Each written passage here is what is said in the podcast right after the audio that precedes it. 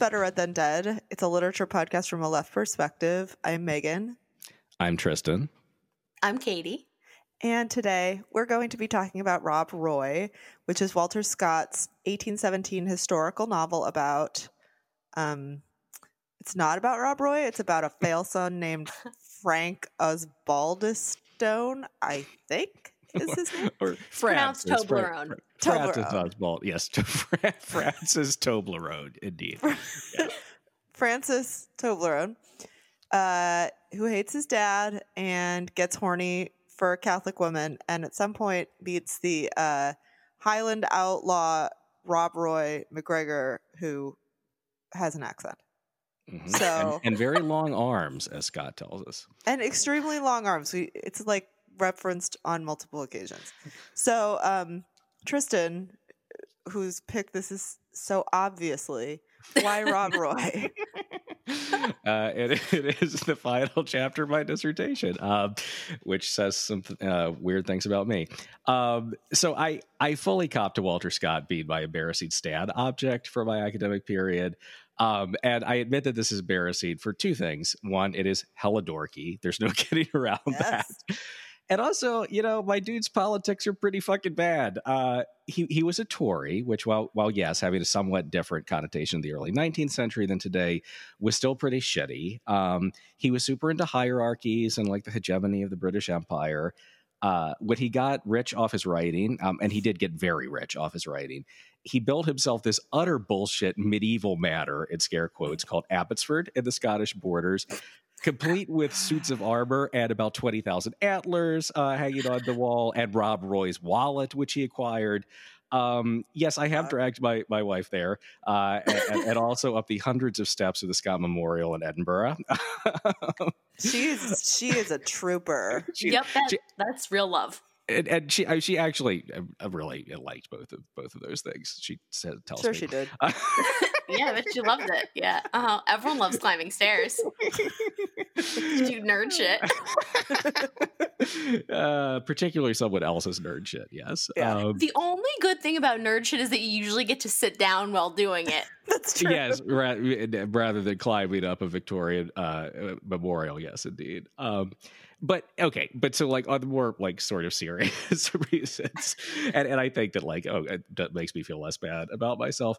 Um, Scott is like a real innovator in the historical novel, um, which is a genre that has tremendous potential for leftists. Um, you know, his view of history is actually kind of proto-Marxist, uh, as, as the Marxist critic uh, and Hungarian culture minister uh, Ge- Ge- Georg Lukács uh, famously recognized. Like, this is not great man theory at all. Like, Scott's novels are very much, uh, you know, historical condition shaping individual possibility in a way that's, you know, okay, cool, man, you you weirdo.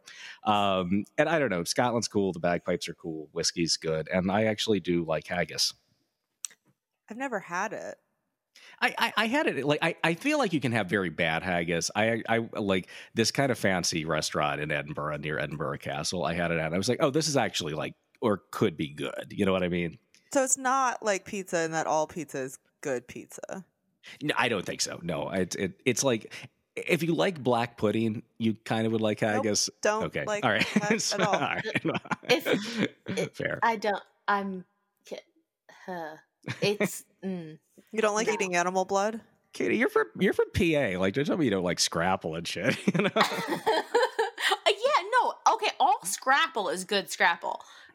Period. End of story. But uh, the haggis, I, I don't know about that. I mean, it's not the it's not the blood, but it's the it's the the the the the primacy of the blood. It rises to the top. It's really all about the blood. the sheep, the sheep, and cooked in the stomach. That is kind of weird, but Oh yeah, no, it's not that there's it's not actually the fact of the blood, it's that it Yeah. tastes bloody. and, and I don't. I'd actually. Well, yeah. Anyway, I, I don't know how much blood there is in haggis, but it is very like organy, kind of gamey. You know. oh, yum. Yeah, I just love organ meat. I love climbing stairs and eating haggis. Book me on a Scottish vacation.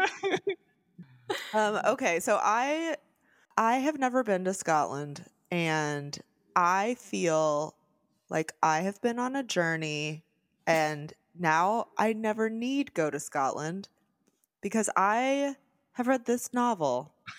Uh, I now love swarthy men. I now hate people named Rashleigh, which is, I think, how that's pronounced. hmm Yep. Uh, so this book has changed some things in my heart, and I'm not sure if those changes are for the good. Um, I just, you know, I I bought a kilt. I- Yay. Might I own more than one, so that's not that bad. I might go down to the courthouse tomorrow to rename my daughter Megan Oig. How is that one pronounced? I, I think that's how you pronounce it. And also, see, you get it. Okay. You you get this novel. I, I read it. I think you get it. I think I you read get it. I I think I did my best, but I did kind of want to read it because like I'm genuinely interested. Like I feel like I have to f- fuck with Tristan because that's my role on the show, but like I genuinely want to know your opinion about this weird ass book, and I am interested in your Marxist opinions about weird books. This is the weirdest book, and I bet you can have lots of thoughts about it. Um, I bet one could. I bet one could pronounce names and have some funny thoughts about this. Uh, I also like give a shit about the historical novel, which is very, very different for like a 20th century scholar of ethnic American literature than it is for like a 18th, 19th century guy. And so, like, novels about sort of like rehabilitating 19th century racial questions are very different from like manly man books written by dorks cosplaying with claymores. No, they- Why they- do I need to know what a sporran is? Like I have this vocabulary now that I was like, that's a waste. To sound cool or very dorky. Uh, no, but I wasn't like I, I actually though. I mean, you know, we taught a class to, on literature and sh- citizenship together. Um, that you know, it wasn't all a bunch of historical novels, but I actually do feel like my reasons for caring about this genre, your reasons for caring about this genre, we sort of see, saw a lot in that class, like why we both do kind of care about these things. You know. Yeah, it was kind of startling. I mean, I think that I would love to teach another teach the historical novel. I think it would be another class that would like f- fucking slap. Also, I love that I get genuinely excited about like, oh, you want to teach a class on something? yeah, absolutely. Me too. All right, K K to K.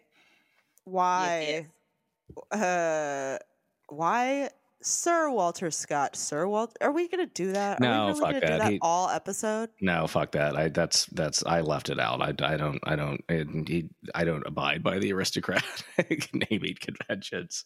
I just don't like. Do I don't. I don't. He was very old too. I like I think I don't think he became sir until after he wrote this book anyway. So Well, then, uh, how are you going to get an audience with the 9,000 year old queen at Buckingham Palace if you don't subscribe to these conventions? uh, Um, yeah. Well, Do you, what do you call him? Do you call him? Do you just say sir? You don't say my lord or whatever bullshit. I call him Walt Oh, there you go. just because we are friends. We do lunch. Um, Call him Wally. oh, yeah, okay. yeah, Wally Wally Scott. Yeah. Okay. So Wally Scott. Uh, why did I why did I want to read more Wally Scott? Um, I actually like I like Sir Walter Scott. I res- I I respect him great a great deal. Um, the first book of his that I read, I I was forced to read for a class, and that was called that book is called Guy Mannering Mhm. and the I started loving uh Walt because you just have to love someone who titles a book about a dude Guy Mannering.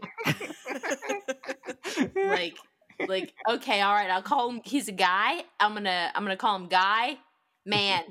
so it sounds real. Yeah. Um the other thing is It's is like but what Dickens. Exactly. exactly. Yeah. Yeah. we've got we've got some flavors of Dickens going on here. The, the other thing is this. So the reason why I was really interested in reading Rob Roy was because in the in every single uh, you know, edition of any uh, Sir Walter Scott book that I have, Rob Roy does not get mentioned. It is it is that uh, it is that unmentioned, and it mentions some like the intro to the one that the the Penguin edition mentions some like bizarro book about like wandering through the heath, and it does not mention Rob Roy. So mm. I had to know what is it about this. um, he also so the the most important reason why I wanted to read this though is that I watched um all of the television show Outlander. Yes, I made it through the whole thing. oh, I haven't even tried a single episode. I, I don't recommend it. Uh, I will give you I'll give you the the general plot here uh, because it's very very much like Rob Roy. It's almost identical to the plot of Rob Roy. It involves the Jacobite Rebellion. Mm-hmm. Okay, so there's the similarity, and there's involvement in it. What's different is that this is about a sexy lady doctor time traveling back to the Jacobite oh, Rebellion. Okay, yeah. and then and then she's going to intervene in history she's a time traveler. So how many of these jokes are about like ladies can't ride horses, ladies can't write words like Oh, this lady this lady can do it all. What they don't like about her is that she's not Scottish. oh, okay, got uh, it. Yeah. That's the thing they don't like about her. What they do like about her is that she is a sexy and b a doctor and c has has mysterious knowledge so like okay so she germs? goes back and about germs, about band aids, uh, about fucking. Mm-hmm. Oh, um, right. Which they don't know how to do in the 19th century. Oh, no. There was no fucking in the 18th century whatsoever. No. None. Well, well, let me tell you, in, in this in this series of books, in this television show, my friends, the the Scottish hunky uh, Highland gentleman, he's a virgin on their wedding night, okay? He saved himself. all right? So uh, all right. That's all. That's all I have to say. That's a um, but real she, thing. But, but she but she wants to stop the Jacobite rebellion. Mm. She's go she goes back to to convince him not to do the rebellion. Mm-hmm. Because, I'm sorry, what? He'll die. Okay. You know, uh, my Megan, my uh, boss, uh, who's also kind of like a, she's the 19th centuryist. We had a very lovely coworker uh, who's into sort of this genre thing, who tried to get us to because like, oh, you guys would both be into Outlander, and uh, my boss and I just looked at each other like, yeah, we'll try that.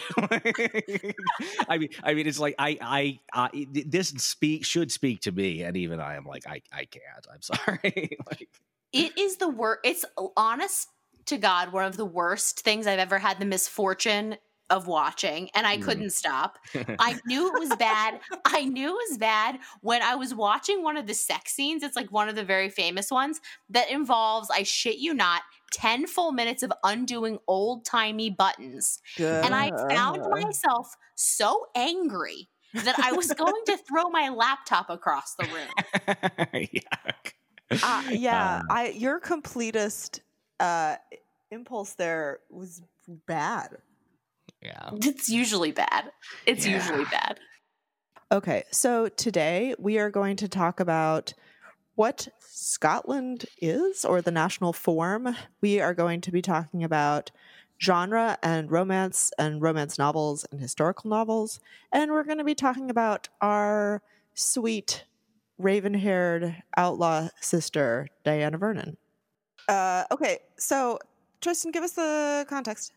Yeah, and and I did want to think, you know, maybe context before we get to the plot summary would help make sense of the non-plot, but 400 pages of.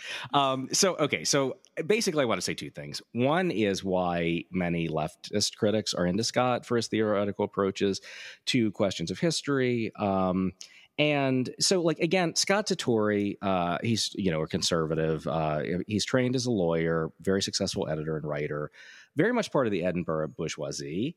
Um, and you know, unlike Robert Burns, you know, the poet uh, who's a near contemporary, who I think is kind of more straightforward, really part of like a proto left tradition. Like Burns's poems are all about poverty and kind of you know displacement. You know, Scott is really into this new, newly conceived Britishness as opposed to the kind of like you know English, Scottish, Welsh kind of micro identities, um, and, and, the British Empire. Um, and just to say, like, so br- like British is a term getting constructed in this period to basically encompass all of the island of Great Britain and like Ireland as well. Uh, this this kind of like transnational sort of thing. They took um, that great, as I understand. Oh yeah, it, like, it absolutely no no problems ever came of that whatsoever, and it's it's it's it, it still exists uh, unproblematically to, into the present. Um, How delightful! so but with all that being said like scott does not follow like a conservative line of historiography at all. Um, there are no true world historical actors in, in any of scott's fiction at least not his main focuses. Uh, you know like it, it, does not follow great man theory uh, you know which was the idea that history is shaped by kind of important individuals um, you know his his his heroes they're all schmucks and fail sons like all, across the board. Uh, or you cool. know or, or sometimes like heart of midlothian which i think is his best novel uh, you know the, the main character is a woman and who's kind of marginalized by class and gender positions. So they're not like at the centers of power his protagonists. Um, and this is why georg lukács in the 1930s when he's writing his, his book the hist- uh, on the historical novel is like hey fellow commies i know this sounds crazy but this guy doesn't suck um, and this is quoting from from Lukács. Scott's greatness lies in his capacity to give living human embodiment to historical social types. The typically human terms in which great historical trends become tangible had never before been so superbly, straightforwardly, and pregnantly portrayed. And above all, never before had this kind of portrayal been consistently set at the center of the representation of reality. Um, and all you're confirming here is to me is that like Lukács is a dork and Bertolt Brecht is right and he's the cool guy. End of story. Yeah, I went into a fugue state when you started reading that. I just started staring into the distance. I also note that my husband just walked through the room and I said Bertolt Brecht is a hero and he just thumbs up to me. Yeah. uh, I mean, I I don't disagree with that, um, but but I mean, but but the idea is right. That, niche. That like, sorry, that was a very uh, that was for for all audiences and not at all niche little sentence we just uttered there. um, but yeah, I mean, like so, history is shaping kind of individual individual possibility rather as than history as a narrative of like you know in big big important individuals. Um, so then the, the other thing I do just wanted to say is the historical background of this novel. Um, I mentioned like that, you know, Scott is part of a project of producing this idea of Britain to supplant like England, Scotland, Wales, and Ireland um, you know, so basically, this had been happening throughout the 18th century. Like in 1707, Scotland is brought into uh, the the Scotland. Scotland is unified with England uh, under the Kingdom of Great Britain. Um, 1801, Ireland is brought in. That's when you get the United Kingdom formed. Um, and there are a few reasons why this happens in the 18th century, um, and a big one has to do with the aftermath of the 17th century civil war and revolutions in England, Scotland, and Ireland. Um, so, like at a macro level, right? Uh, the Scottish House of Stuart, which had taken uh, over the English throne um, in 1603 when Elizabeth died, finally, after like a disastrous 85 years in power, gets booted in 1688 in the Glorious Revolution uh, when James II is replaced with his own daughter uh, and and her Protestant Dutch husband William of Orange and you know we talked a bit about this in robinson crusoe and, and gulliver's travels but like so the stuarts were basically absolute monarchs. Um, they were long suspected of being secretly catholic uh, you know, which is a problem in this you know very protestant nation at this point. But more to the point they were really not part of the emergent order of capital. Um, they kind of adhere to an older paradigm where the kind of crown directs everything and uh, as such like the kind of emergent bourgeois like financial interests um, and their political party which was called the whigs um, were, were fiercely opposed to the stuarts um, so the Stuart, they get kicked out in 1688. They try a few times to reclaim power over the next 60 years um, in a series of Jacobite risings. Um, the term Jacobite comes from the Latin form of James. Um, the largest in 1745, but another smaller one in 1715, which is when Rob Roy is set. Um, and just so like what what the hell does Scotland have to do with this? Again, the Stuarts were historically the Scottish royal family, um, but like they had a very kind of conflicted legacy in Scotland, right? So like the Scots speaking, which is the, kind of you know very closely related to English language, uh, Lowlands, which are you know Presbyterian, not Catholic at all, uh, fairly capitalist, absolutely fucking hated the Stuarts. Um, the Catholic kind of Gaelic speaking Highlands, where you still had this medieval feudal clan system, um, they were sort of hotbeds of Stuart support. Um, and that's when the Stuarts tried to reclaim power. That's where they looked. They looked at the the Highlands to kind of to you know as as their center of political power. Um, and and that's that's that is sort of the historical backdrop that Rob Roy is taking place in. Oh my god. Okay, I'm gonna do my best to keep all that in mind. Yeah, I, I mean, it, it is very, and, and I, I, should also say too that like it, it, it's it's the backdrop of the narrative, and this is why I think Scott's so interesting. It is the backdrop of the narrative. It's always present, but the relationship of it to like individual events that you see at the novel is very hard to figure out. And and I think again, that's kind of a sophisticated sense of what the historical moment is. Like it does determine things, but not really in a ways that you as an individual can get your head around or feel like you have much influence over. So is this partly sense. why you said we don't have to read the introduction, which I yeah. sadly spent 12 years reading? yes. Uh, and, and the introduction, yeah. So Scott Scott went bankrupt or or close to bankrupt in 1826 because this publishing house that he was involved in failed, and so he reissues all of his novels with these giant introductions added, where he just massively dorks out. Um, and, and, yeah, like I mean, he basically what he's doing in this introduction, which was added, you know, like at the late 1820s, is is just like oh yeah so then this happened this happened this happened does not relate at all to the action of the novel it reads know? like genesis to it me it does it's it, it's it's impenetrable it is scott at his absolute worst can you can you fucking imagine writing that shit so that you can support your lifestyle of living at medieval times 24 7 yeah, uh, Glenn McGrundle, my favorite of all the Scott's her- yeah. heroes, yeah. comes down from his mountain. Like I, it's so it was so boring. I was like, oh, it man, is. Tristan, no, it is. I'm so it's, screwed. If you want me to read this, the rest. It, but that's book. why I said don't read. you know, that's why I said don't. It was too late. it was too late. It's fifty um, motherfucking pages. um, but I like I I am a big dork uh, about 18th century stuff. So if we do need to know more about the Stuarts at any point in this conversation, which I don't think we will, uh, just ask, and I, am happy. Send to... Tristan an email about what uh, objet de fanboy uh, Walter Scott had in his silly castle. Yeah, no, and totally email Tristan at his personal email address if you want to ask him any questions about the Stuarts, and email me at my personal email address if you want to ask me any questions about my therapist, Stuart. yeah, sure. Stuart is one of the most, the three most important supporting characters of this podcast. okay, so let's talk about the summary and my uh my favorite stand in because I too am half coquette, half romp. Tell us what uh, happens. Yes, yes, uh, yes. Um, okay, so Francis Osbaldistone, King of the Ding Dongs, fail son of the London financier William Osbaldistone, does not want to get an MBA. God damn it! He wants to write poetry, see the world, be a fancy lad. Uh, William, the father, does not like this one bit. He thinks that his son is a damned dirty hippie who is forsaking the noble and heroic world of commerce to write shitty rhymes. Um, and, and, like William actually does, he really thinks that like like commerce for him has supplanted these older forms of like gentlemanliness that he's kind of rejected. Um, so backstory, which will become important. Uh, William was disowned by his Northumberland, uh, in the far north of England, Tory father because one, William became a Protestant. How dare he? Um, and also a, a, a Whig so ha- having lost this pre-modern claim on gentle manliness, you know that he's, he's the heir to this uh, this landed estate. Um, trade is the system uh, which has supplanted that ethos for for William.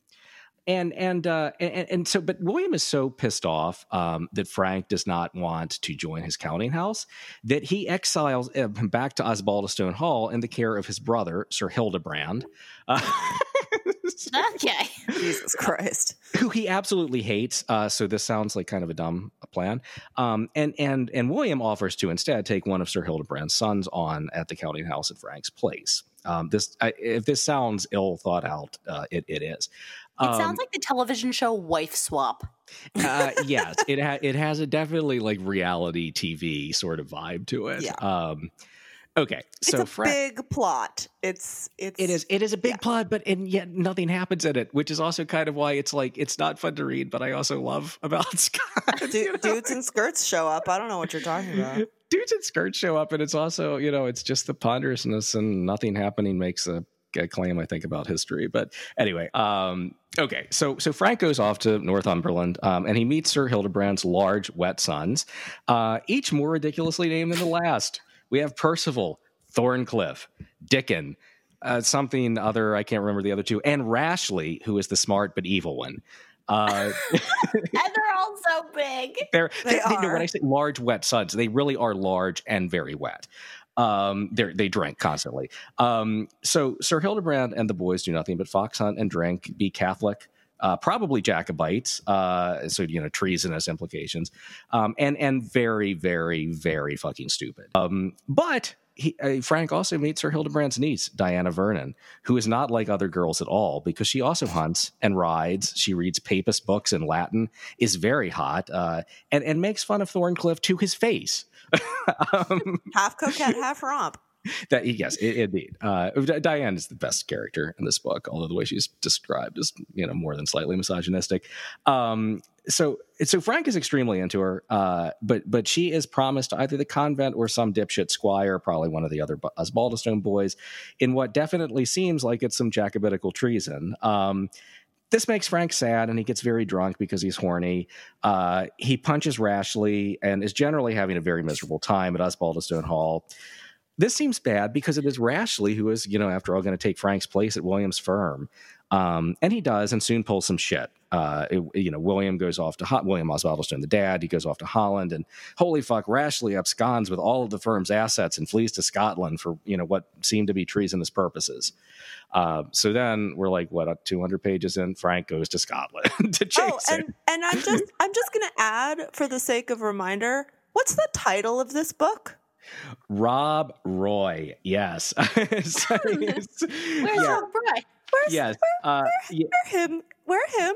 Yes, ex- exactly. Uh, e- so uh, yeah, Ian Ian Duncan, uh, who who is uh, uh, the, a really great scholar of, of this period, and did the introduction to the Oxford edition of Rob Roy. Uh, he has this great line to the in his introduction to the effect of uh, Scott seems to have named it Fr- Rob Roy, so as not to have named it Francis Osbaldist.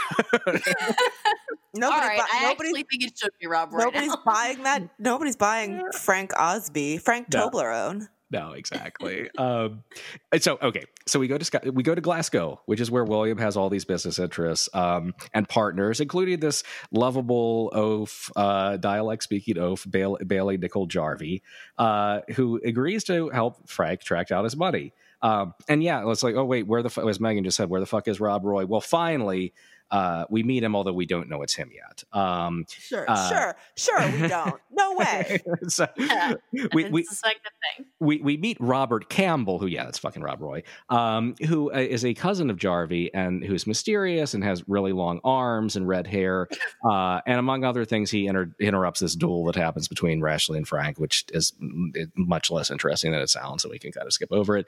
Uh, Gingerface McFiddlefaddle. Uh so but bailie's uh, bailie nicol Jarvis like like aye lad let's get the money.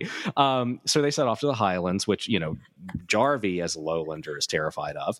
Uh and, and you know they're, they're trying to figure out what that dastardly rashleigh has been up to. Um it, a, a bunch of Sorry, you did the fat bastard voice from Austin Powers. I, I mean Yeah. I, yeah no totally uh i, I can't was so I can't, good. Yeah. Um, I, yeah. so goes with my my spot on Cockney accent from the Christmas Carol episode. Um, Absolutely. Okay, so finally they get to the Highlands after some more shit happens. Uh, eventually they're taken prison by, prisoner by Helen McGregor, who's Rob Roy's wife, um, who we're told is like just absolutely terrifying. Uh, it- we learned that Rob Roy, who is a clan chieftain in the Highlands, uh, he turned to cattle thieving as a result of fighting with this nobleman, the Duke of Montrose. Um, it, we, it, it's strongly implied that Montrose's men raped Helen, uh, which is why she's become this kind of like warlord uh, who's kind of seeking vengeance. Um, she murders the shit out of this English dipshit Morris, um, and and Jarvie and Frank think that she's going to kill him too. Uh, but but she ends up wanting their help in freeing Rob Roy, who's gotten captured. Uh, Frank kind of does this, although not really. He doesn't really do much. He meets Montrose, but Rob Roy sort of escapes because like Montrose's men like him, and Rob Roy's like the actual action hero in this. He swims Um, away. Yeah, he just swims away. Uh, and Long arms. uh, Frank is riding through the highlands at night, or maybe walking. I think he's walking at this point. Uh, uh, you know, uh, Rob and, and and Diana, who is very mysteriously and and you know kind of hornily, uh, come back into the picture on horseback. Yes, that's right. He is not on horseback. She is, uh, is going with her whole kind of dom vibe that that that is constructed around her. Um, Derp. And she's with this guy that Frank assumes is her Jacobite husband. Uh, she does help Frank get his money back.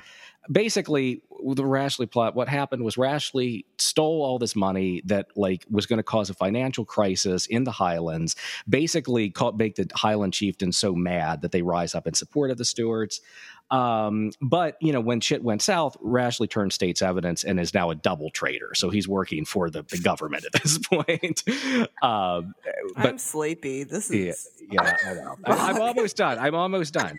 Um, uh, William's happy now with fail son save the day. Uh, the action goes back to England. Holy shit! Finally, 400 fucking pages into the novel, the, the Jacobite Rising of 1715 breaks out. Uh, we dispense with it in a single chapter, which I think is warranted. Uh, all of Sir Hildebrand's sons die in various dumb fuck ways, as does Sir Hildebrand himself. Uh, he's made Frank his heir because he got so pissed, pissed off at Rashleigh with the war over, Frank goes to Osbaldistone Hall, and there he meets Diana, who is in hiding with her dad. Yeah, turns out it was him and not a husband she hasn't married. Uh, Frank helps them escape uh, when Rashleigh brings government forces to arrest them. Rob Roy appears in the nick of time, kills Rashleigh. Diana escapes to France. Frank follows to retrieve her from the convent. They marry. The end. awesome. He gets the girl. He steals the girl from Jesus Christ, our Lord and Savior. I thought her dad. I thought her dad died and was like, "You don't have to go to a convent anymore." No, she she still goes off. No, no, no, she still goes off to the convent, but it's like, and her dad does die, but it's basically like she like she's not. You know, when, once he's out of the picture, she's kind of like, I don't really want to be at this convent, and Oh, then she, and then she yeah goes back to England. It's like so boring. It's just a fucking convent. Somebody get me the fuck out of here. Yeah, and it's, it doesn't seem to be one of those horny convents like in Fantomina. No. I can't is- believe I got confused about the plot.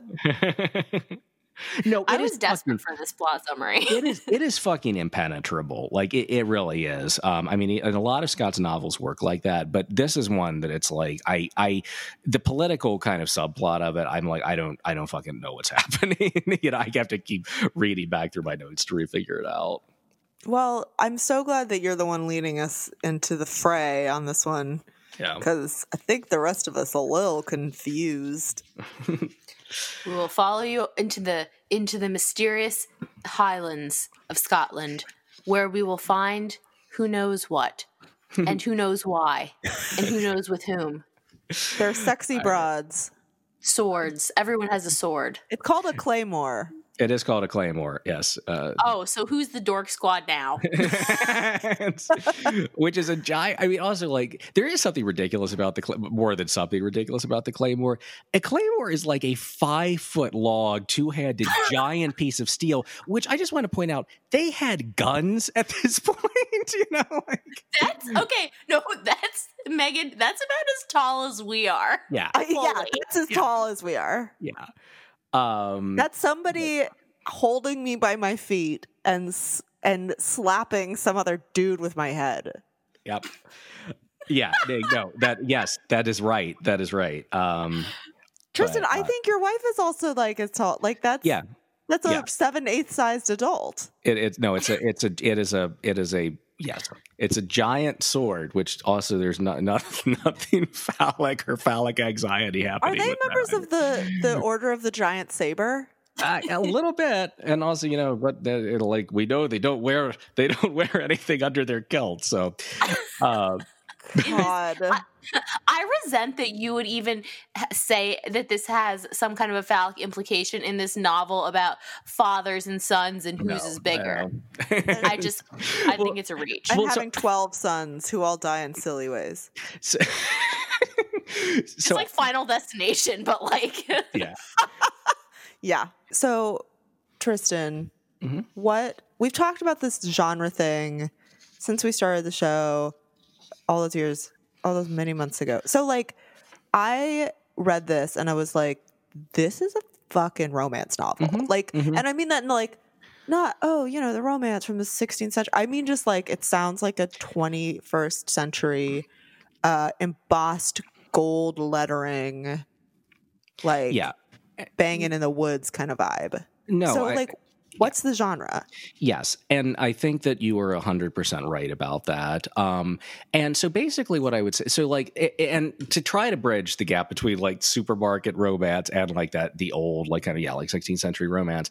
Well, I mean, like, so how one like how how do those work? I mean, romances are built around archetypal figures, right? Like we all we know who the heroine is. Like, I mean, she's kind of the same in every every novel. We know basically the hero. Uh, I mean, you know, some like some descriptions will change, but basically, like those plot, plot functions are set.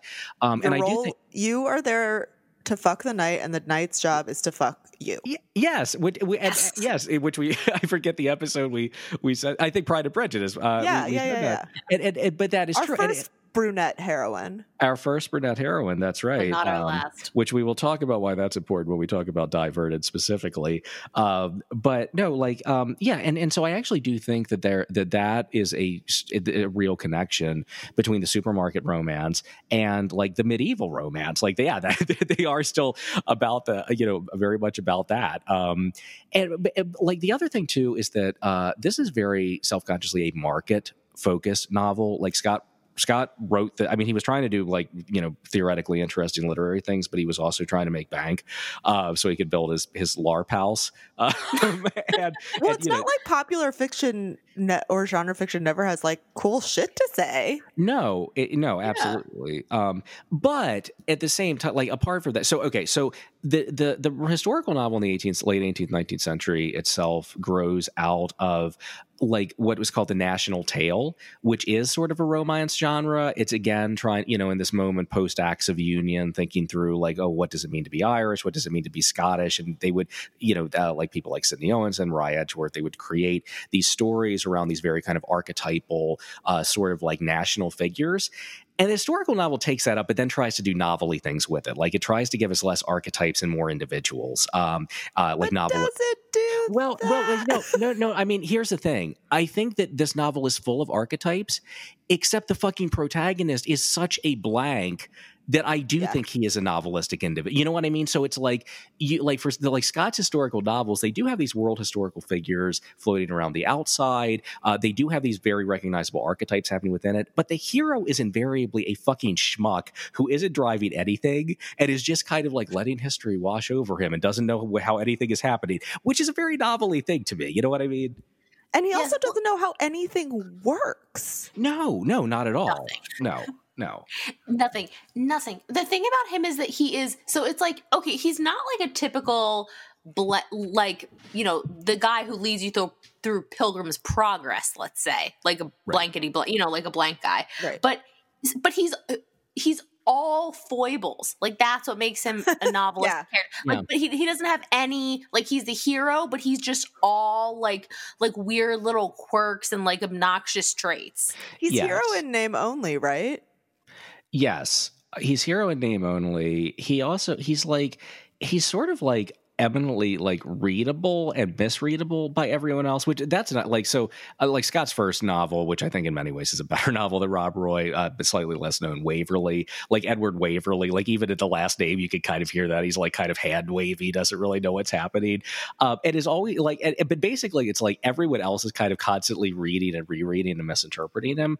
Um and like because again like he's not driving any he's just like okay so we're in the middle of this world historical drama and there's just this schmuck like what what do we do with this person um but but so it's like it's like this weird tension between trying to tell like a story about the historical moment and this very kind of like bird's eye sense versus like what the fuck does it look like as an individual when you're just plopped down in the middle of this So is this the thing?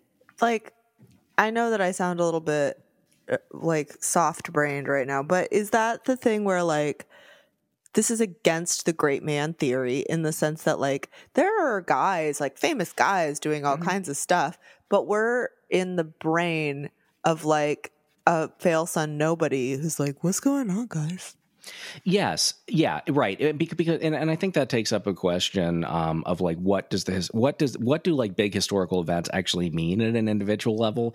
And a lot of times it's like it's hard to say. Um, but even like the world historical figures, right? Like Rob Roy, he's this famous like true like kind of true history like outlaw from 18th century Scottish history. He doesn't fucking do anything. You know what I mean? Like he swims away yeah, he swims away. Um, And- Michael Phelps is away. way. yeah, Michael Phelps is away exactly. So yeah, um, yeah. Okay, just one more thing about Frank that I I sort of have a question about. So like he does get himself into uh, these big events that he has nothing really to do with, but he does have a thing he's doing. Like he's Mhm. going to get his dad's money back from his evil cousin. Mm-hmm. Mm-hmm. So like there's Yeah. family dramas, Yeah. but it's but he's incapable of like executing anything on his own. right. But he's still doing shit. Yeah. Well, but i and, feel like, that's kind of boring compared to the like i'm less interested in that than like he's got to go find this woman who's uh no never mind i don't even know what she's doing in the fucking middle of the book she, she doesn't Yeah, know. she just no, one, appears. no one knows. Like, no, but that's the thing. I mean, like, yeah, like, okay, Diver, Diana Vernon. Oh, she's like, look at the look at this very hot, like, uh, black haired Catholic woman, like, who does all these boy things. She must be important. Um, it, like, well, and I mean, important in like in a local sense, like you know, to Frank's personal narrative, but important in like a world historical sense. Eh. Um, but like you just mentioned the money, um, Katie. Like, yeah, like so. I, I act. I, so what's important is the money, right?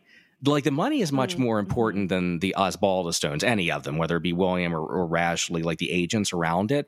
It's like what we're seeing is this drama about like this big financial force that links like the Metropole London, where the Osbaldistones and, and all these other bankers are operating, and the Catholic Highlands, which feels like very peripheral and kind of on the outside of like this sort of like emerging modernity. And yet it's like you know suddenly the money dries up and holy shit this is going to cause like an insurrection that like none of the individuals who are like trying like scrambling to figure it out really have it- it- it's just like the money is so much more important than any of the individual actors Right, and everybody wants the money for different reasons. So mm-hmm. like the dad, the the dad Frank's dad just wants the money because he has this weirdo like brain worm that makes him acquisitive beyond belief. And Frank wants to get the money back because he hates Rashleigh because he thinks that he like I don't know, like did is too is too good of buddies with Diana or whatever. yes Right. yeah yeah exactly, and there's there's a difference here between like this i hope this isn't going off the rails but there's so they also own the osbaldist this estate is called osbaldistone right? Osbald, Osbaldistone Hall, yes. okay which so they own it and frank's gonna own it at the end.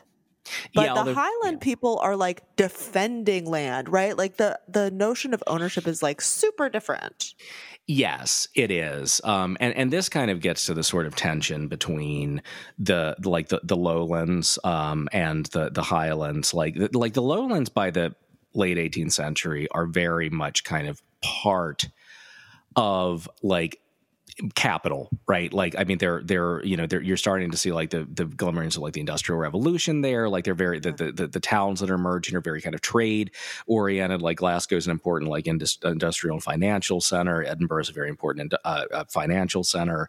Um and they like yeah so like they're uh, and and you know i mean the religious thing the fact that they're like presbyterians and had had their own reformation like that's part of it. But i think the other thing is they're like no we're we're part of modernity. Um which like scott was i mean like one of the things like scott was really like trying to like kind of invent scotland as part of like the new like m- modern kind of british state.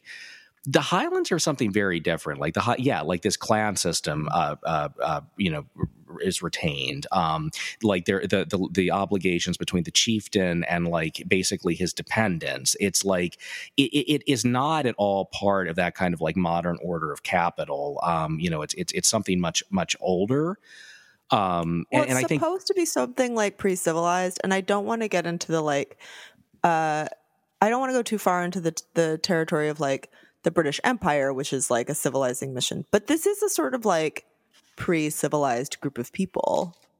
Yes. Um, well, yeah, and and so like uh, like again, uh, Ian Duncan, I think his, his introduction, the Oxford uh, edition, is really helpful. Um, he talks about like the, what the Highlands represent as being what he calls it like the primitive, um, it, which is not really so much pre-modern, like this this older thing, although its origins are, as it is anti-modern. Mm. right? Like, so it, it, it, it, it's sort of like, or I mean, to kind of put like, so Raymond Williams, the, you know, famous Marxist, uh, a cultural theorist, uh, he has this idea of the, the residual, uh, the, the, the emergent and the dominant, um, with like the dominant is the paradigm or hegemony that we live under at, at, at, at a current moment. Uh, like the residual is this form that hangs on, but it's not like, it's still there. You know, it's, it's like, it, it's, uh, it, oh, yeah. it's, yeah, it's like still the question like how do you okay, so like the the logic that produced it is no longer what drives the world, but it's also not it's not obsolete. Like it's not discarded. It just it like hangs on and is present in a way that's very threatening to like the dominant order. And it's the question of like, well, can can this be incorporated? Does it have to be fully like excised? Um, and I think that's what Scott is kind of like. I, I think Scott is like actually staging that question explicitly about the Highlands. Yeah. Yeah, yes. I I think he is staging explicitly because there's a part of this where they talk about Rob Roy in mm. particular and and say um, Mr. Uh, Jarvie or whatever the fuck is that that's the guy's name. Bailie um, Nicol Jarvie who's I just love like there's something that scans. I don't know. I love it.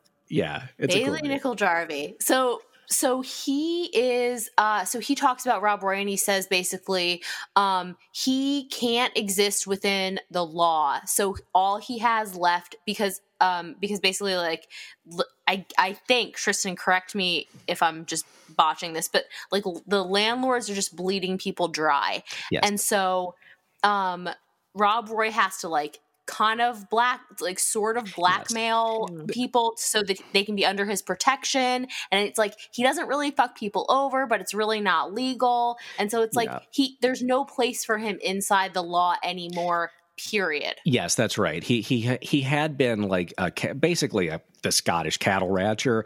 Uh, but yeah, because of like these rent disputes, that's why the Duke of Montrose like sends his his kind of soldiers to like basically sack his his his his land. Um, and again, again, the implication is that that he, they they rape Helen. Um, and, and yeah, and at that point is when he has to turn to being an outlaw. Um, and and oh, yeah, this and, is and, what Marx calls the rentier economy.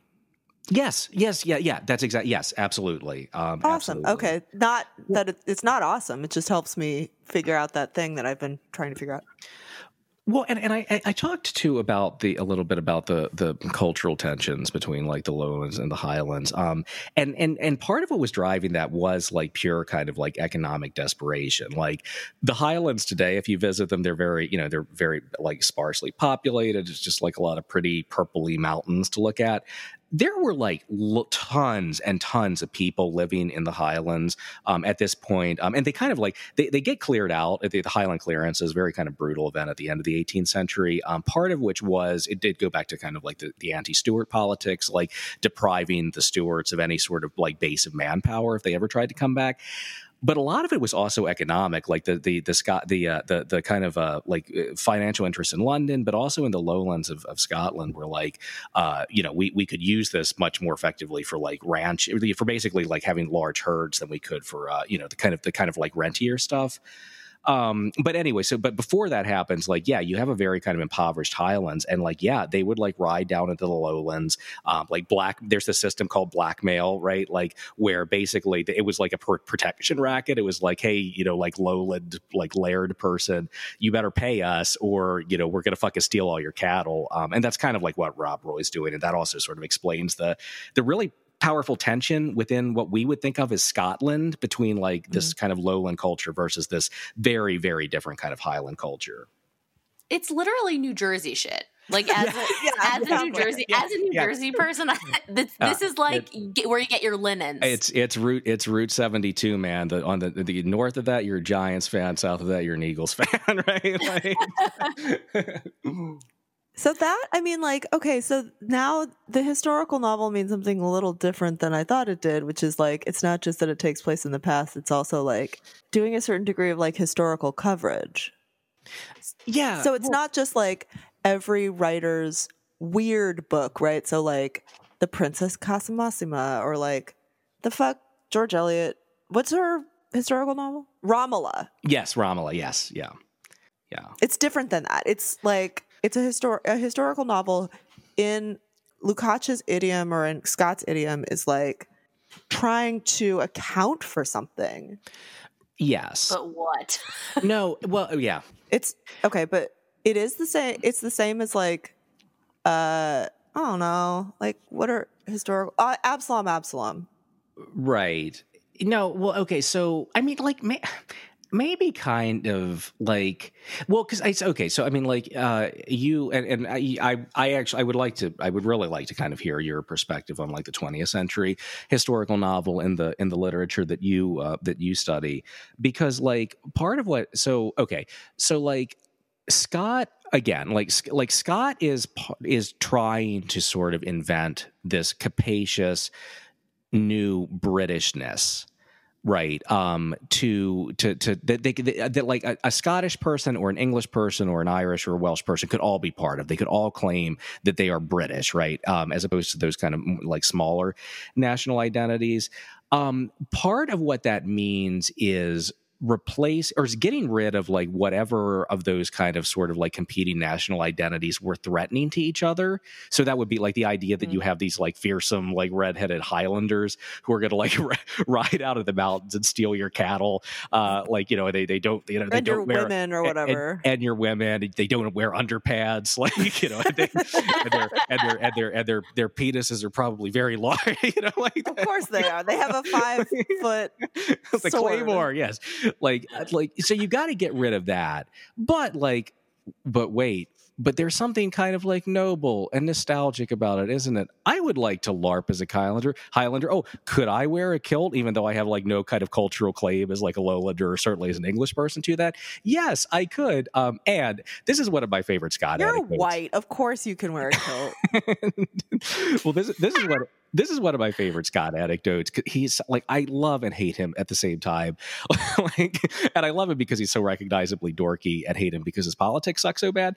Um, but like he, okay, so the, uh, so after the 1745 the uh, rebellion, the last Jacobite rebellion was put down. That's the one with Bonnie Prince Charlie.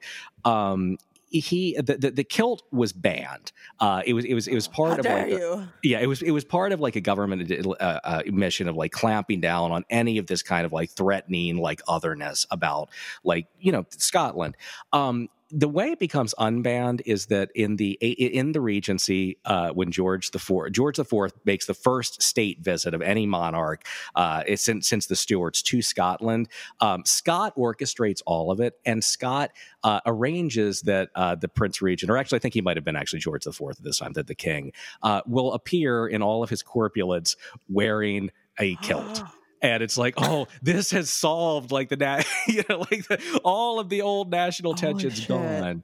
Um, but but you know what? So it's like, okay, so it's like it's retain, it's figuring out how you retain the form without any of the old threatening content, and how you can think about yourself as Scottish, but in a way that is like British at the same time. That Uh, rules. I have a serious question about that. Are you certain that that was Walter Scott and not Michael Scott? I mean, there are overlaps. There are definitely overlaps. Uh, Cause that is some like fucking American office like Yeah. HR violation. yeah, yeah, yeah. So- That's that's going there. I can't. It's amazing to me. I mean that you can make money writing, as we've reviewed on the show. That it's somebody would be like, I think I'm going to write novels and be fantastically rich, yeah, no, totally. and then you Uh, can be like, Hey, um, Prince Regent, you giant bozo, how about you put on a kilt and go to Scotland? Like, I just can't imagine that. Well, and, and also like so, we've got this idea that the tar, you know, the the the specific plaid pattern the, uh, and color scheme, the tartans, like, oh, they're they're the clan identity.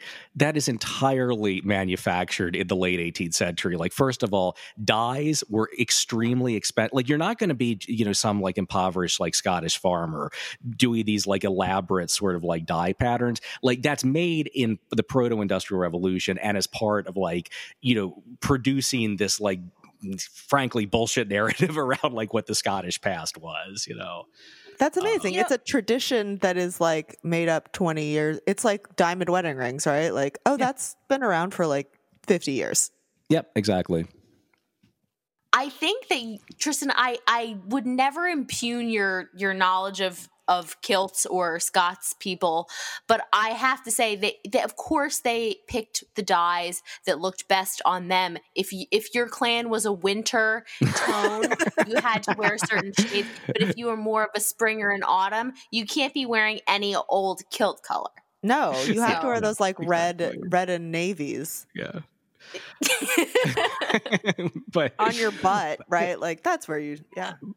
but um oh yeah and sorry to, to, to- maybe like because i know we really wanted to talk about uh Di, Di vernon um but i to kind of maybe sort of like put a point on on this particular aspect of it um the uh like so yeah so like how oh, so what do you like what can you incorporate and save about like this threatening scottishness but make it all friendly and part of like brit you know britain um, well, part of it is like historical figures, right? And like Rob Roy, yeah, I mean, he's this scary Highland outlaw going to come steal your cattle and women. And, uh, but uh, well, but what if we romanticize him, and what if we give you this like Mm. you know cool story about him, and then maybe you can, you know what? I- So like he exists as like this kind of like nostalgic cultural form, but like evacuated of any of the like threatening symbolism of him. I okay, so I because I got stuck in why this is or not, or isn't a romance novel. Like, what is what's our what's our like brunette heroine who's not like other girls doing here our our manic pixie dream cunt. for sure. she rides good on a horsey pony and hunts foxes. Yeah, And she does the meanest shit you could ever possibly imagine. Yeah, it's true. Uh, no, she does, and and it, the novel is extremely horny for her. Um, and and I so let me so let me just read for a bit from chapter five when when he first gets to Osbaldistone Hall and he he meets Di, Di Vernon. Uh, and and so basically he sees the, dipshit Osbaldistone boys go galloping by, and then there's this there's this this this raven haired lady on horseback. Uh, uh, so here's what we get. It was a young lady, the loveliness of whose feature, whose very striking features was enhanced by the animation of the chase and the glow of the exercise, mounted on a beautiful horse, jet black, unless where he was flecked by uh, spots of the snow white foam which embossed his bridle. She wore what was then somewhat unusual a coat, vest, and hat, resembling those of a man, which fashion has since called a riding habit. The mode had been introduced while I was in France and was perfectly new to me. Her long black hair streamed in the breeze, having in the hurry of the chase escaped from the ribbon which bound it, some very broken ground, through which she guided her horse with the most admirable address and presence of mind, retarded her course, and brought her closer to me than any of the, the riders had passed. I had therefore a full view of her uncommonly fine face and person, to which an inexpressible charm was added by the wild gaiety of the scene and the romance of her singular dress and unexpected appearance. Um, so yeah, like, and She's got her hair down like a harlot. A simple hubba hubba will do here, my friend. and, and and like we yeah so we learn other things about her like yeah she just makes fun of like the dipshit brothers to their face and like frank's like "Uh, this is kind of giving me a boner but i don't know it, it seems kind of unladylike um like she she reads latin because like Rashleigh has been her teacher and that's all he's like i don't know how to teach you to do girl stuff so like um and, and so, he gets into a slap fight with Rashleigh because he's like, I'm too horny. I got to drink and slap fight. So what what is interesting to me as someone who has read a lot of Walter Scott is that uh, she so this this figure this type is very recognizable in Scott's fiction. Um, there's a critic from the 1960s named Alexander Welsh um, who had this argument which sounds ridiculous until you're like oh no wait actually this this does describe Scott's novels uh, that every novel has a blonde and every novel has a brunette and the the blonde is the very kind of subsy subby typical romance kind of like Saxony like dutiful wife character who the hero always like does wind up with. Um, the brunette is the is the dommy kind of like scary because sort of Catholic Celtic other figure who the hero actually is really interested in, but like that desire is too threatening. It has to get like transformed into this desire for this more appropriate object. She knows how to do weird sex stuff Yes. in his brain. I mean, that is like very close to the surface of the text. That that's what the implication is. But Yeah. but this Like I read a lot of Latin, so I know how to do weird sex stuff. well right yeah exactly exactly Well, Catholic sex stuff isn't it? I mean, that's I, yeah, no, Yeah. totally. But but what's interesting to me about Rob Roy is like this is like maybe the only Scott novel I can think of where there isn't like the the the the blonde subby figure. It is he he does the hero does wind up with this figure. Although I think like the way she appears at the end of the novel has. I mean, we should talk about that. But yeah, So he gets to be with the lady with her hair down who I guess like slaps him with the claymore behind closed doors. hmm Well, she also she also does the meanest thing you can possibly do, which is she reads his shitty poem aloud and tells him how shitty it is. Oh, that's right. yeah. No, it's not. It's not. That's just- truly some like Dom mean girl shit she pulls. yep. Yeah, no, and I think that you know he he sort of enjoys her making fun of uh, the his cousins, but I but I think like part in addition to like oh like that's unladylike, I think he's like oh shit she could fucking like own me real hard if she wanted to, and which he also thinks is hot, you know. but That's what he wants. But like, Yeah. why? I, I like the reason I was so fucked up about this is because that is the heroine of a contemporary romance. Mm-hmm. Yeah. That's the that's the woman who is like recognizable as a type to us like now. yeah, Yeah. yeah, That's the proxy for the reader in a romance novel. And again, like I've read like 5 of those. I don't have a, like a catalog, but I even I know that. yeah. No, that's right. Yeah. No, it, she is. She is very much like. But th- this may take too long to get into. But it's like, do we see a lot of women like this, um, who who wind up in her position at the end of the novel? Like, th- I think Tristan, like that, may have been that that may be what you're saying about like, there's no blonde here. Yeah, I mean, it, it is notable to me that like she stops having dialogue for a little Yeah, much of sure. the last two chapters. Like you know, so there, there's there's this break, right? Like there when it the first moments when or the first uh, portion of the text when Frank is at Os- Osbaldistone Hall, uh, like Diana and he talk a lot, um, and then she disappears for much of the novel, and then she comes back at the end and says very little. So like, I mean, it's almost like it, it- the novel has kind of like tried to take that sort of like threateningly like not abiding by like gendered constructions of femininity,ness away from her. And so I and I think like I we think don't that see it. It's just mm. like we just blank we just cross it out.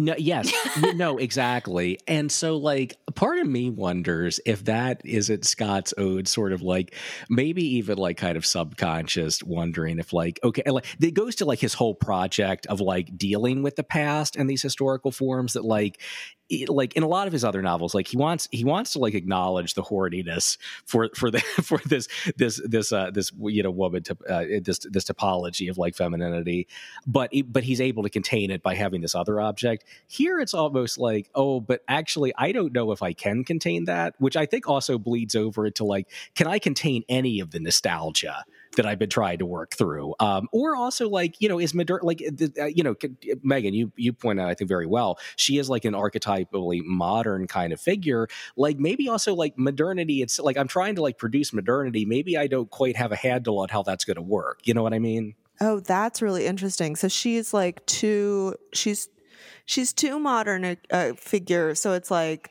the novel doesn't have the goddamn time to tame her. Yeah. So it just doesn't bother. yeah. I mean, yeah.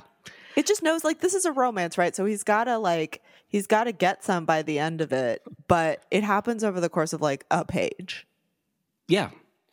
Right. And well, but like romance novels also are are usually like in a weird way all about education, like whether it's like about like whether it's uh, someone who winds up in a different culture or like doesn't know how to fuck or like Right. whatever else. Yeah, yeah, yeah. This one, they like this one it works in exactly the way you're saying because she was educated separately and in this like fully uh like male environment. Oh, Yeah. so Yeah. she she already gets to have, so it's already taken care of by the structure of the novel.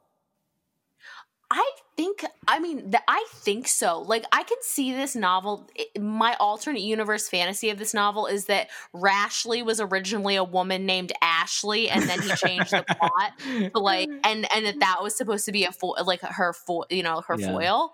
Um, that's that has no basis in reality whatsoever. but that but that's all I can think of because it's like she is she she arrives pre-educated and so does he. Like he's always bragging about how he studied abroad in France. Like these two He would didn't- fall in love. He didn't learn anything. Like from page one, he's like, I went to fucking Holland to do nothing.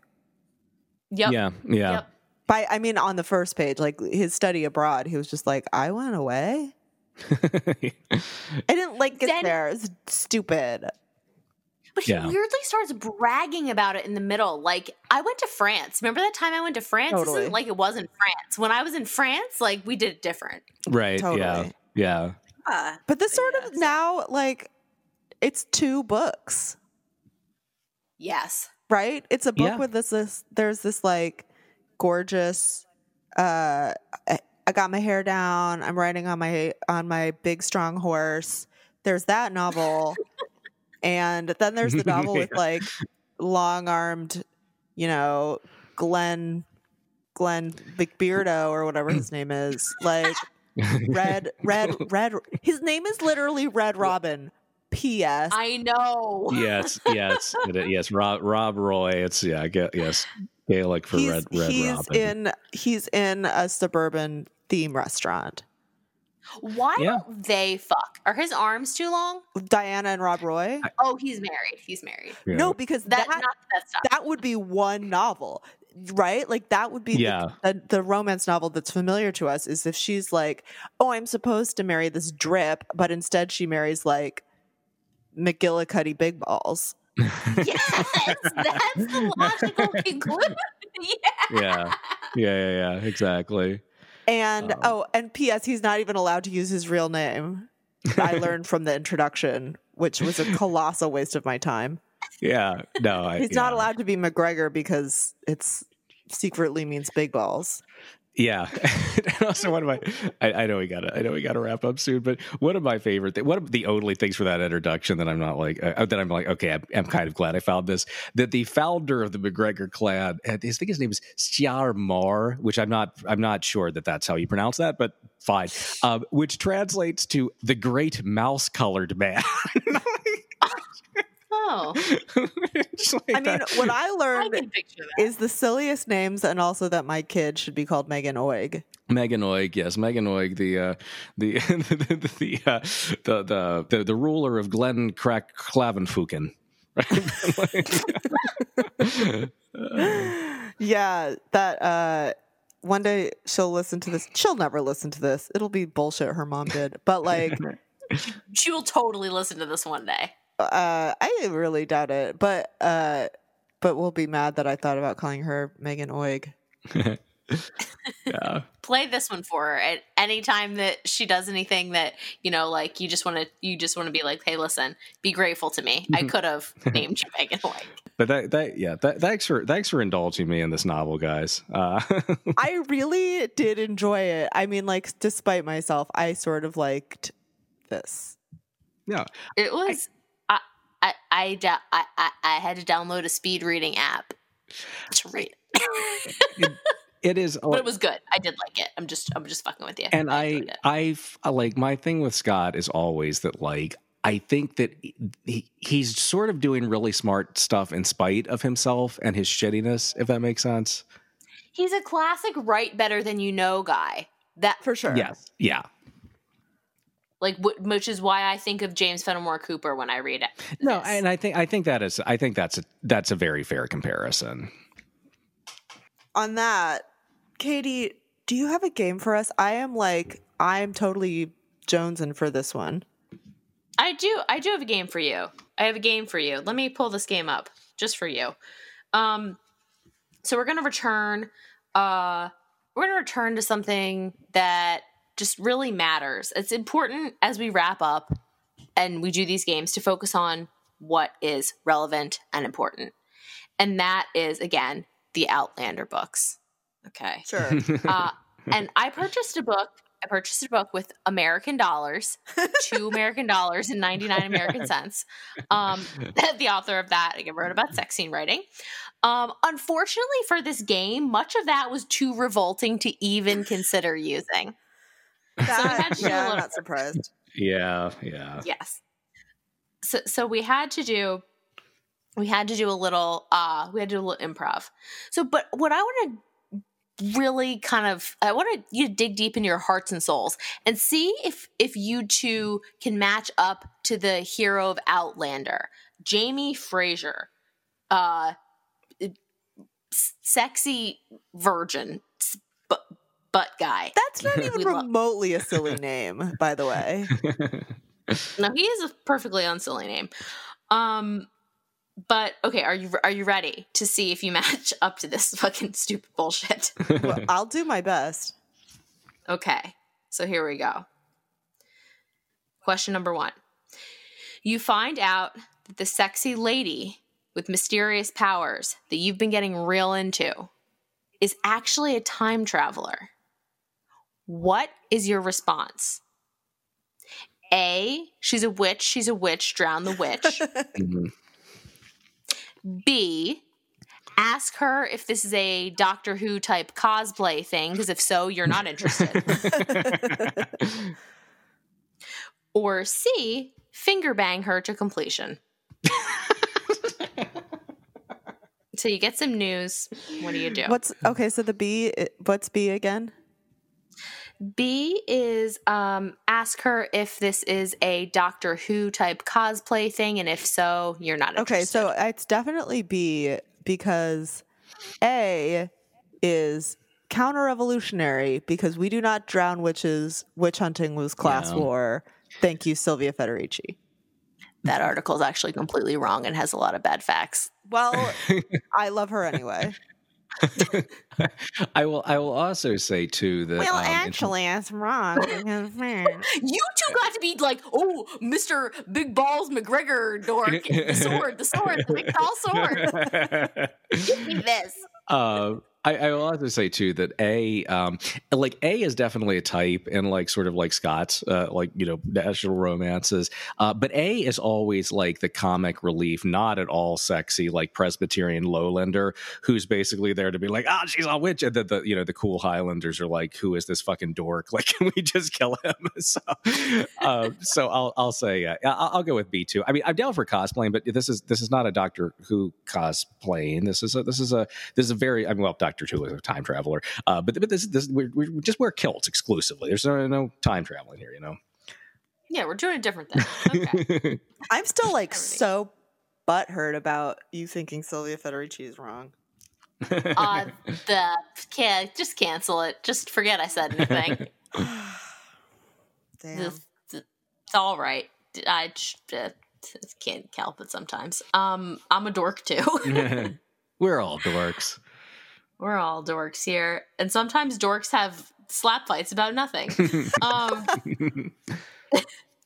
so okay, so uh, again, the real question is: this. Is witch hunting really counter revolutionary?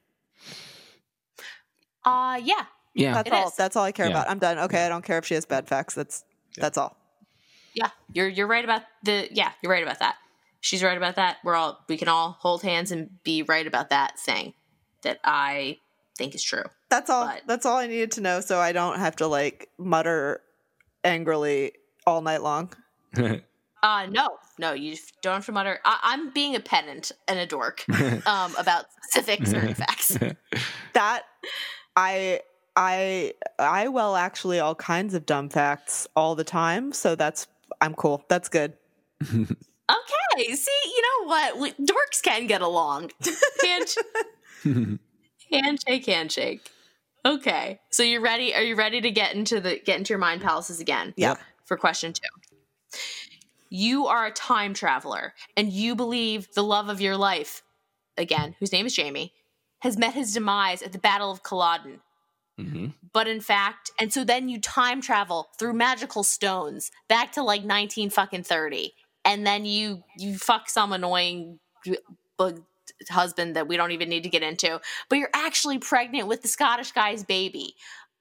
hmm Uh whoa. Okay, so what do you do next? Okay, so A, go back through the magical portal of stones and just kind of poke him once or twice to make sure he's actually dead. B, simply bounce and live in modern ish times where the toilets flush and everyone's balls aren't out all the time. Mhm. right? Or C, wait 20 years until you have an adult daughter and then time travel again to find your soulmate, making sweet love to him in a print shop while he's dressed like Benjamin Franklin.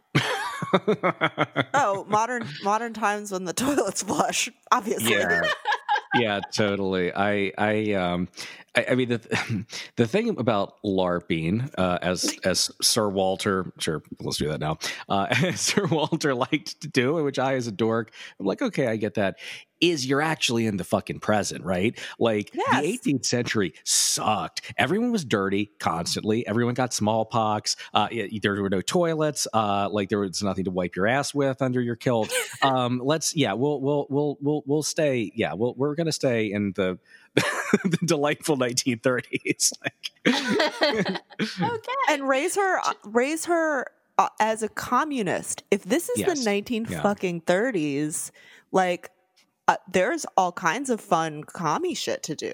yes absolutely that's true Well, I, you know, I want to I want to raise her on my own as a as a as a tiny socialist. yeah I want her to be a I red love that. diaper baby.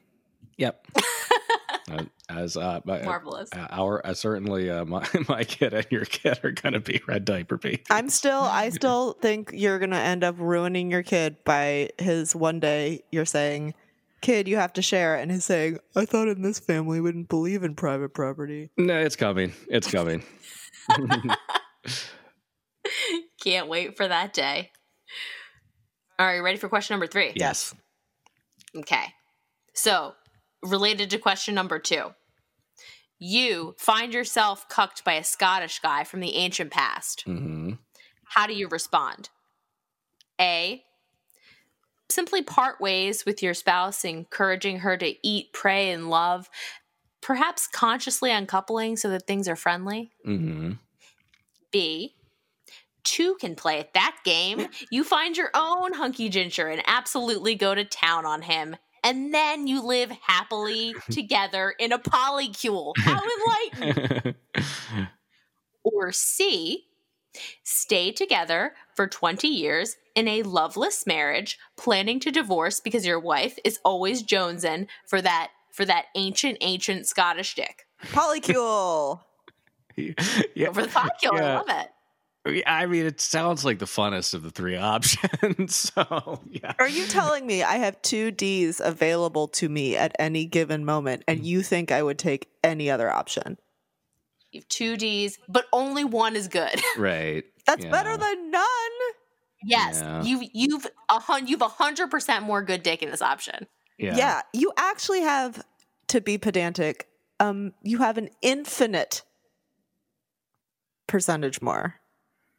Yeah. No. Yeah. Yeah. yeah. That's the Yep. difference between Yep. zero and one. That's right. It's yeah. It's a. It's a. It's a. It's a uh, calculation error, right? Like it. Yeah. It Uh, doesn't. yeah. It doesn't matter. It's like you know they always, as they always say, a hard man is good to find. I. They do say that. yeah. I. I really do feel like B is also again the only option here. okay, okay. So here's so this so this is that was the quiz, and here's one more bonus question. Um, you've both gotten every single answer wrong so far, so I'm gonna give you this bonus question Okay. to redeem yourself. Okay. Okay. Okay. And just keep in mind past quizzes. I've, I've really, really rooting for you too. Okay. Okay. So, which of the following appears in the actual sex scene book written by the author of Outlander? Which of these phrases appears in that book? Too many buttons, A. not enough butts. I wish. Mhm. That'd be better. Quote, I have a bad yeast infection. Is A. Oh, B. Eesh. quote, Grandma stood up and her insides fell out. Uh, or C, he slid in his chode. Dot dot dot. That's not actually what a chode is. Um, The rest of the sentence is so much worse, and I showed remarkable restraint not reading it. okay. uh, we know it's the third one, but also like, could you just? Why didn't you bring back James Joyce here? yeah. Bring back James. Okay, well, I, the I, flirt I in a way, so much less embarrassing. in a way, I brought back James Joyce here. In a way, in a way. Yeah. This is disgusting. yeah. Okay. I've changed my mind entirely. Men are gross. You change the answer to, to why would you want two, right? Like, why would you want any? Right, You know, like- right. But um, We've really, we've really, uh, we've done horseshoe theory of dick. yeah, yeah, yeah. and Uh, or all Schrodinger's were cat. It's both. Yeah. It's tarot. It's everything simultaneously. uh, Schrodinger's dick. Schrodinger's dong. So we're A going. With, love letter. we're, we're going with chode. God, If- if we must. All right. Yeah. Okay. Well, unfortunately, um, all of them were from that book. They're all real things. all real Oh things. no! Uh, Um, and even when you two picked different different answers, You're always wrong. understandably, you're always wrong. But actually, that says something good about both of both of you. That we're not. Yeah. We can't be good at outlanding. yeah. Okay. Well, It's then for the best. this confirms my uh, desire to never watch that. yeah, it's it's not good. Uh, watch The Highlander, though. Uh, a, a love of uh, 80s pop culture that my wife and I both share. Uh, the Also, watch the war, the Warrior King, which is the recent Netflix movie Mm-hmm. about uh, Robert the Bruce yes, I, do, I need to see that. I with the woman that Katie hates who who's that? Who, who who's that? from uh, Little Women and Midsommar. oh oh, what's her? Uh, F- Florence Pugh. Yeah, she's the the love interest. Well, the the love interest in those movies is always already a wife, and then Mhm. becomes the love interest. Yeah, She's really cute. Boy, She's oh got boy. she's very cute. She's got a red wig in that one, How nice. How, how nice. Okay. but it's got some full Check out. frontal. You know, like that's that's just always a always a treat. oh well, I I mean, there's no other way to see tits. So No, but movies it has at. D in it. Oh Uh, my word. It has men's. That's ri- it has man full frontal. that you you don't see that there was uh, that that you don't see that except in that movie about the Hawaiian vacation where Jason Segel gets dumped. I think That's that's true. It's just you know remember that Scots people up until like 2019 didn't wear underpants. how could I forget? I'll never um. forget now. And then you know they got on the boxer briefs trend real hard. We're gonna get some emails about that. Okay, what what a genuine pleasure to talk about this insano book. yes, I had a lot of fun, and thanks, thanks for reading it with me, guys.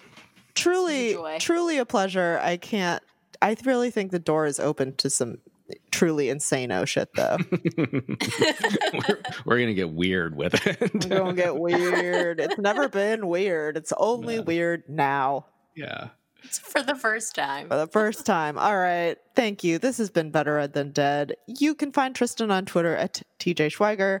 You can find Katie on Twitter at Katie Crywo. You can find me on Twitter at Tusslersaurus.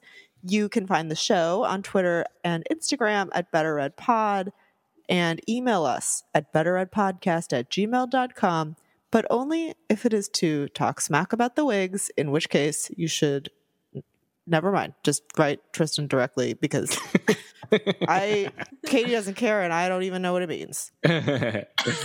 Um I that they have wigs, that's what I know. Um please as we don't in general do any electoral politics, we just do dork politics, but nonetheless, we're just going to tell you go get your butts in the streets and vote for our pal Bernard. It's important. Mhm. Um Our intro music is Lev Bronstein by the Redskins, used with their permission. Our logo was created by Jane Bonsack of JB Design and Content. And in celebration of Tristan finally getting us to read this book, we'll be going out with Donald McGillivray, a Mhm. song about the Jacobite. Jacobite? Jacobite. Jacobite. Yeah. Risings, recorded by the Scottish folk band Silly Wizard and used with their permission. So thanks to Silly Wizard and their generosity. Uh, r- rate, review, subscribe, tell us that we're nice or not nice. We are both. Uh, next week, we are going to be talking about Henry James, The Turn of the Screw, continuing the podcast's greatest theme, which is wicked children. Mhm. We have Native Son on deck, super jazzed. Very soon, we have our long awaited Melville Spectacular with Benito Cereno and our two part Moby Dick episode. So thank you, comrades. Donald's the gallant that brooks lay tangledness, waggin and braggin, and on ye bangledness, they man be gay. He When he be barket man, he will hate justice, or bet he'll take it man. Come like a cobbler, Donald McGillivray, come like a cobbler, Donald McGillivray. Beat them and bar them, and lingle them, cleverly halfway. King James with Donald McGillivray. Was mumpet way, marriage and me, Donald was blended with lads of prop.